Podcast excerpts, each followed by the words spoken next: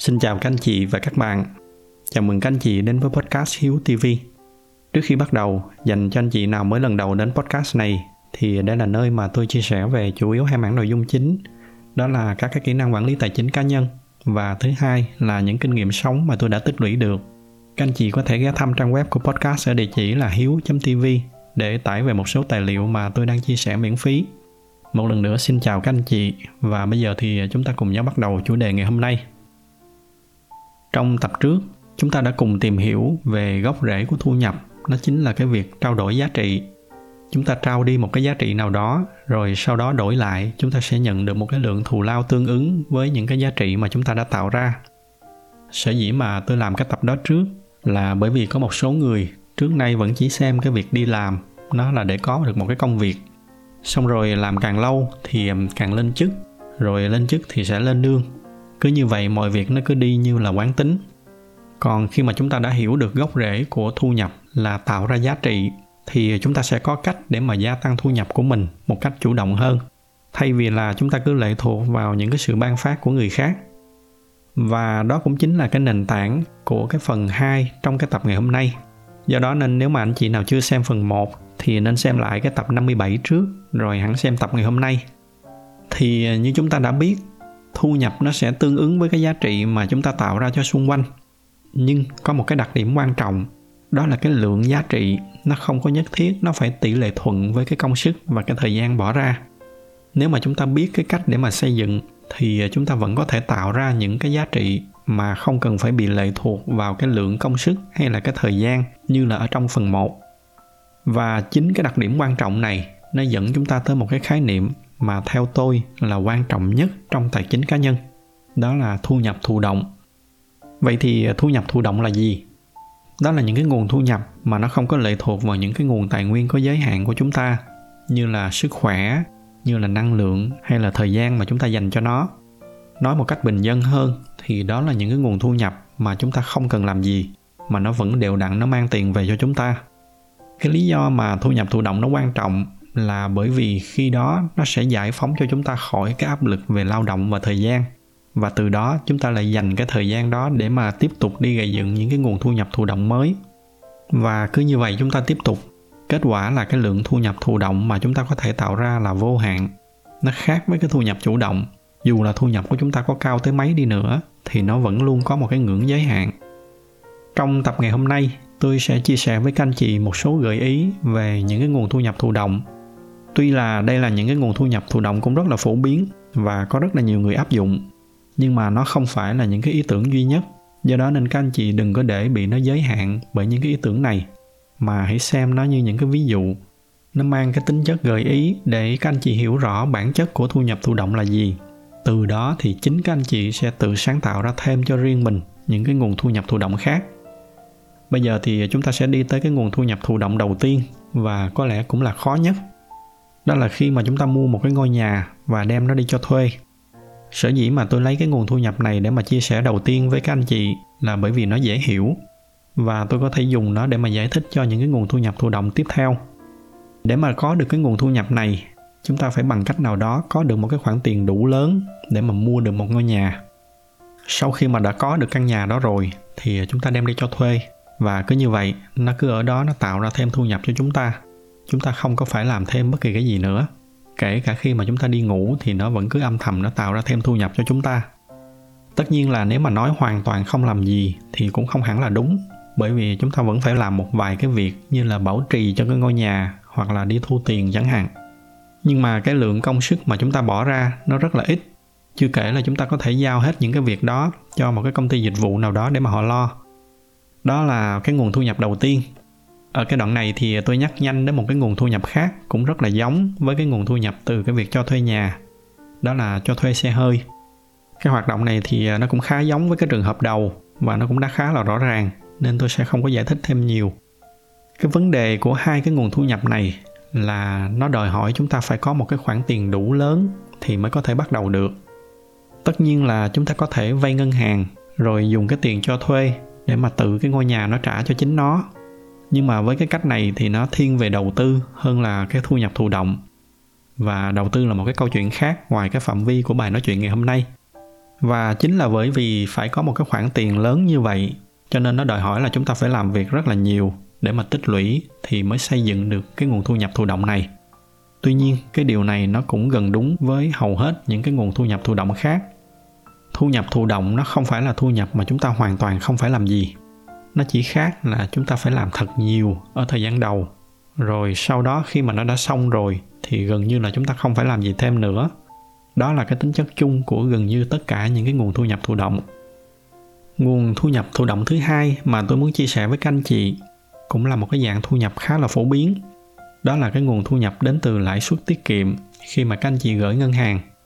Nguồn thu nhập này thì chắc là các anh chị ai cũng đã biết rồi, cho nên tôi sẽ chỉ giải thích lướt qua và tôi tập trung, tôi nói về một số cái điểm cần lưu ý nhiều hơn. Thì khi mà chúng ta gửi tiết kiệm ở một cái ngân hàng, về bản chất là chúng ta đang đưa tiền cho cái ngân hàng đó để mà nhờ họ kinh doanh dùm chúng ta.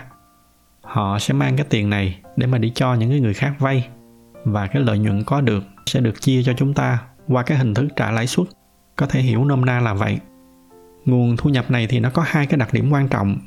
Thứ nhất, đó là tương tự như cái nguồn thu nhập về bất động sản nó rất là an toàn. Cái thứ hai là khác với bất động sản. Khi mà nó đòi hỏi một cái lượng vốn rất là lớn thì mới có thể bắt đầu. Còn với cái cách này thì bất kể là cái khoản vốn nó lớn hay nhỏ, chúng ta vẫn có thể bắt đầu. Tuy nhiên, khi mà chọn cái nguồn thu nhập thụ động này, có một cái yếu tố rất là quan trọng mà có nhiều người quên. Đó là cái câu chuyện về tỷ lệ trượt giá của đồng tiền, hoặc người ta còn gọi là tỷ lệ lạm phát. Để mà giải thích một cách thật là đơn giản về tỷ lệ lạm phát các anh chị hình dung là ngày hôm nay chúng ta trả 50.000 cho một tô phở. Thì sang năm sau, ví dụ là chúng ta phải trả 55.000 thì mới ăn được cái tô phở tương tự. Thì đó chính là trượt giá. Và cái việc trượt giá này là một cái điều hoàn toàn bình thường ở bất kỳ một cái nền kinh tế nào. Nó chỉ bất thường khi mà cái tỷ lệ trượt giá nó quá cao.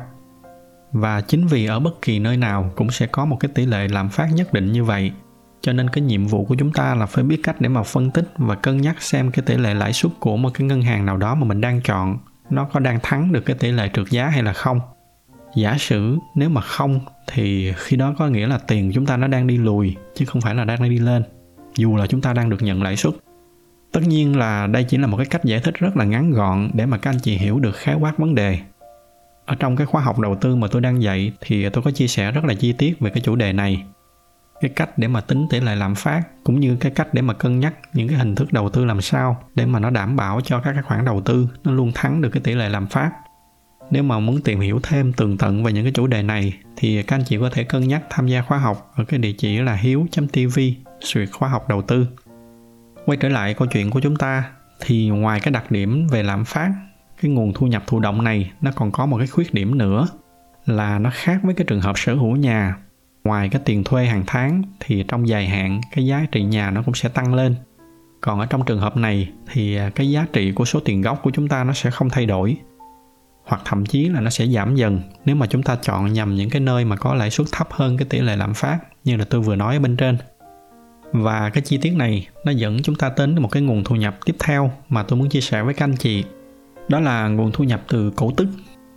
Cổ tức ở trong tiếng anh nó gọi là dividend nó xuất phát từ cái việc là chúng ta sở hữu một cái cổ phiếu nào đó. Vậy thì tại sao cái việc sở hữu cổ phiếu nó lại mang đến cổ tức cho chúng ta? Dành cho anh chị nào chưa biết thì à, tôi sẽ giải thích một cách thật là ngắn gọn. Khi mà các anh chị sở hữu cổ phiếu của một công ty nào đó, thì về mặt bản chất là các anh chị đang sở hữu một phần của công ty đó.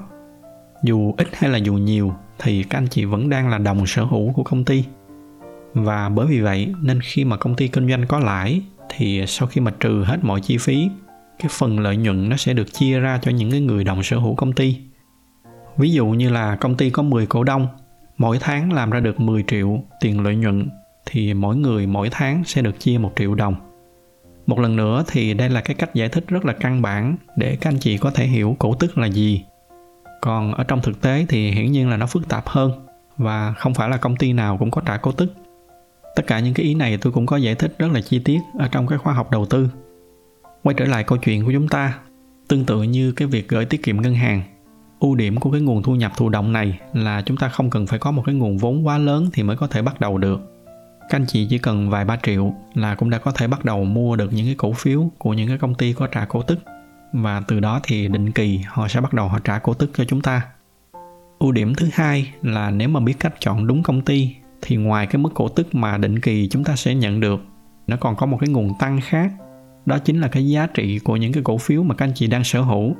Cái việc này nó cũng tương tự như cái việc khi mà các anh chị sở hữu nhà cho thuê ở cái ví dụ thứ nhất. Ngoài cái tiền thuê nhà nhận được định kỳ, thì cái giá trị của ngôi nhà qua thời gian nó cũng sẽ tăng trưởng. Do đó nên cái cách này nó gần như là nó giải quyết được cả hai cái khuyết điểm của cái ý thứ nhất và cái ý thứ hai. Đó là chúng ta không cần phải có một cái nguồn vốn quá lớn thì mới có thể bắt đầu và cái giá trị vốn gốc của chúng ta nó sẽ vẫn tiếp tục nó tăng theo thời gian. Tất nhiên là để làm được những cái việc này thì nó đòi hỏi là chúng ta phải có đủ kiến thức để mà có thể tìm ra được những cái công ty phù hợp để đầu tư. Nãy giờ thì à, cả ba cái nguồn thu nhập vừa rồi nó đều có một cái điểm chung, đó là chúng ta bắt buộc là phải có một cái khoản vốn nhất định thì chúng ta mới có thể bắt đầu được. Bây giờ thì à, tôi sẽ bắt đầu chia sẻ với các anh chị một số cái nguồn thu nhập thụ động khác mà nó không đòi hỏi là chúng ta phải có vốn nhưng mà trước khi bắt đầu đi vào những cái ý này, thì chúng ta cần nhắc lại cái bản chất của thu nhập thụ động. Đó là không phải là chúng ta không phải làm gì hết, mà là chúng ta sẽ đầu tư thật nhiều nỗ lực và công sức trong cái giai đoạn đầu để mà gây dựng, để giúp cho nó cất cánh được. Sau khi mà nó đã cất cánh, thì gần như là sau đó chúng ta không phải làm thêm nữa. Tôi sẽ bắt đầu với những cái ví dụ dễ hiểu nhất để các anh chị dễ hình dung. Cái ví dụ đầu tiên, đó là viết sách trường hợp này cũng là chúng ta đang đầu tư một cái khoảng thời gian nhất định. Rồi sau đó nếu mà sách của các anh chị chất lượng thì cứ vậy đều đặn sẽ có người mua. Nó sẽ cứ ở đó, nó âm thầm tạo ra thêm thu nhập cho các anh chị. Tuy nhiên, cái hoạt động này nó có một cái khuyết điểm là không phải ai cũng có khả năng viết sách và không phải là cái chủ đề nào cũng có thể xuất bản được. Từ đó thì nó dẫn chúng ta tới một cái hoạt động mà hầu như là ai cũng có thể làm được. Và trong thực tế là ở thời điểm hiện tại cũng đang có rất là nhiều người đang làm đó là cái hoạt động youtube. Thì cái hoạt động này nó cũng xuất phát từ cái gốc rễ về bản chất của thu nhập. Đó là chúng ta tạo ra giá trị. Trong trường hợp này, khi mà các anh chị làm youtube, thì mỗi cái video mà các anh chị làm ra, nó phải mang lại một cái giá trị nào đó cho người xem. Ví dụ như là người ta xem để mà được giải trí, hoặc là để mà có được một cái thông tin, hoặc là có được một cái kiến thức bổ ích nào đó. Và khi mà có người xem, thì youtube họ sẽ để quảng cáo ở trên đó rồi từ đó thì cái tiền quảng cáo nó sẽ được chia cho các anh chị. Và cứ như vậy, mỗi cái video mà các anh chị làm ra, nó sẽ mất khá là nhiều công sức. Nhưng mà khi mà đã xong rồi, thì nó cứ nằm yên ở đó để mà nó kiếm tiền đều đặn về cho các anh chị. Cho nên nó cũng là một cái dạng thu nhập thụ động. Tuy nhiên, nói đi thì cũng nói lại, cái việc này nói thì nó dễ hơn làm. Nó sẽ đòi hỏi các anh chị phải đầu tư rất là nhiều thời gian và công sức, đặc biệt là ở giai đoạn đầu cái việc này nó cũng giống như cái hiệu ứng cộng dồn mà có lần tôi đã chia sẻ với các anh chị rất là chi tiết trong một cái tập trước đây. Tôi sẽ để cái link ở trong phần mô tả cho các anh chị nào muốn xem thì có thể xem lại. Bên cạnh đó thì à, có một cái hoạt động khác nó khó hơn, nhưng mà các anh chị cũng có thể cân nhắc. Đó là các anh chị có thể dạy về một cái chủ đề nào đó. Tuy nhiên cái việc này nó hơi khó, bởi vì cái việc này ngoài cái việc là các anh chị phải có một cái kiến thức chuyên sâu về một cái chủ đề nào đó thì à, nó đòi hỏi là các anh chị phải có những cái kỹ năng về giảng dạy và truyền tải. Cái chủ đề này thì à, có một dịp khác, tôi sẽ làm một cái tập riêng để mà chia sẻ một số kinh nghiệm cá nhân của mình. Thì à, tới đây chắc là cũng đã đủ để mà các anh chị có thể hình dung được cái tinh thần chung về thu nhập thụ động. Như đã nói ở cái đoạn đầu, mục tiêu của tôi ở trong bài nói chuyện này không phải là liệt kê hết tất cả những cái nguồn thu nhập thụ động, mà tôi muốn chỉ thông qua các cái ví dụ để giúp cho các anh chị hiểu được bản chất của vấn đề để rồi từ đó kết hợp với những cái chuyên môn và hiểu biết đặc thù của các anh chị, các anh chị sẽ tự nghĩ ra được những cái nguồn thu nhập thụ động cho riêng mình. Tôi lấy ví dụ, giả sử là các anh chị đang làm việc ở trong ngành lập trình, thì các anh chị có thể viết những cái ứng dụng để mà bán. Những cái ứng dụng này không nhất thiết là nó phải thật là cao siêu phức tạp gì. Đôi khi là nó chỉ cần giải quyết một cái vấn đề gì đó đơn giản, và các anh chị có thể bán nó với cái giá từ 1 tới 2 đô thôi cũng được. Nhưng mà khi mà các anh chị bán cho cả thế giới thì nó cũng giống như là việc góp gió thành bão. Con số thu nhập đôi khi là nó sẽ làm cho các anh chị rất là bất ngờ. Tương tự như vậy, với các anh chị nào đang làm thiết kế thì có thể bán những cái mẫu thiết kế của mình, hoặc là vẽ những cái bộ icon để mà bán. Còn nếu mà là nhiếp ảnh gia thì các anh chị có thể bán những cái hình ảnh mà mình chụp. Những cái hoạt động này đã có rất là nhiều người làm và nó cũng đã là những cái nguồn thu nhập thụ động rất là tốt. Các anh chị cứ theo cái tinh thần cặm cụi và kiên nhẫn xây dựng từ từ, tích tiểu thành đại trước khi mà kết thúc thì à, tôi tổng kết lại một số cái ý chính mà tôi đã chia sẻ trong bài nói chuyện ngày hôm nay.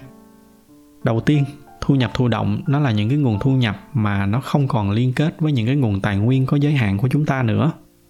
Thứ hai là hầu hết những cái nguồn thu nhập thụ động, nó đều đòi hỏi là chúng ta phải đầu tư rất là nhiều công sức ở khoảng thời gian đầu. Nhưng mà nếu chúng ta đủ kiên trì để mà đầu tư và đầu tư đúng chỗ, thì sau khi mà làm xong, nó sẽ cứ ở đó ngày này qua ngày kia để mà nó kiếm thêm tiền về cho chúng ta, mà chúng ta gần như là không phải làm gì thêm. Thì theo tôi, mỗi người nên có một cái portfolio. Tiếng việt mình nó là một cái danh mục, một loạt những cái nguồn thu nhập thụ động cho mình. Nhưng mà đáng tiếc là nhìn ra xung quanh, chúng ta thấy là rất là nhiều người hầu như là không có nguồn thu nhập thụ động. Họ chỉ có những cái nguồn thu nhập chủ động, hoặc thậm chí là chỉ có một nguồn thu nhập chủ động.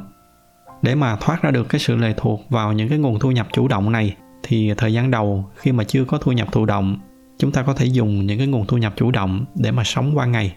Nhưng mà chúng ta phải luôn đặt mục tiêu là hướng tới những cái nguồn thu nhập thụ động. Bất kỳ khi nào có được thu nhập từ những cái nguồn thu nhập chủ động, thì chúng ta nên dành ra để mà gieo trồng cho các cái nguồn thu nhập thụ động của mình. Cứ như vậy, cứ theo cái phương châm là góp gió thành bão.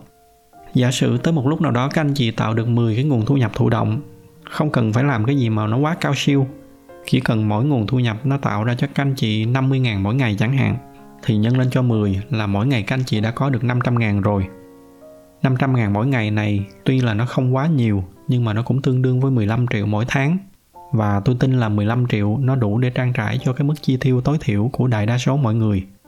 Mà cái việc tạo ra những cái nguồn thu nhập thụ động ở cái mức 50 ngàn mỗi ngày là cái việc không phải là quá khó, đặc biệt là ở trong cái thời đại internet bây giờ bất kỳ cái gì mà chúng ta làm ra, nó đều có thể bán cho toàn thế giới. Do đó nên cái điều duy nhất chúng ta cần, đó là cái sự kiên trì và chịu khó. Các anh chị cứ cặm cụi thực hiện nó trong một cái khoảng thời gian đủ dài thì tôi tin chắc là ai cũng có thể làm được. Tôi hy vọng là qua cái loạt bài về thu nhập vừa rồi, nó đã giúp cho các anh chị hiểu rõ hơn về bản chất của thu nhập và có cách định hướng để mà xây dựng những cái nguồn thu nhập cho bản thân mình trong tương lai để nó không còn bó buộc các anh chị vào những cái công việc công sở hàng ngày. Thay vào đó, chính nó sẽ trả lại tự do cho các anh chị để các anh chị có thể chủ động sống và làm bất kỳ cái việc gì mà mình muốn.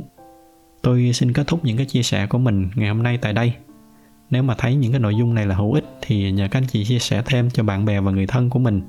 Ngoài ra thì, như thường lệ, bởi vì cái giải thuật của youtube họ ưu tiên cho những video có nhiều like, nên nếu mà thích video này thì nhờ các anh chị bấm thêm một cái nút like để giúp cho podcast của chúng ta có nhiều người biết hơn nữa. Xin cảm ơn sự theo dõi của các anh chị và chúc các anh chị có một buổi tối cuối tuần bình yên.